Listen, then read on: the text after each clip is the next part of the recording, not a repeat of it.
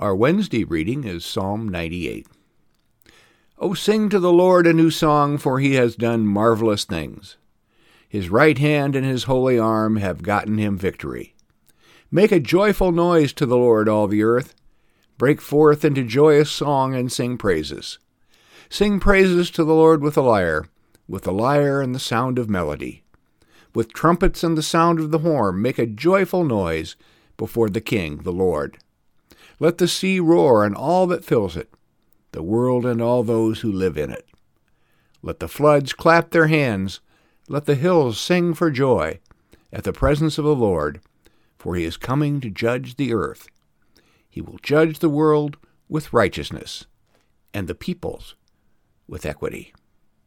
Here ends the reading.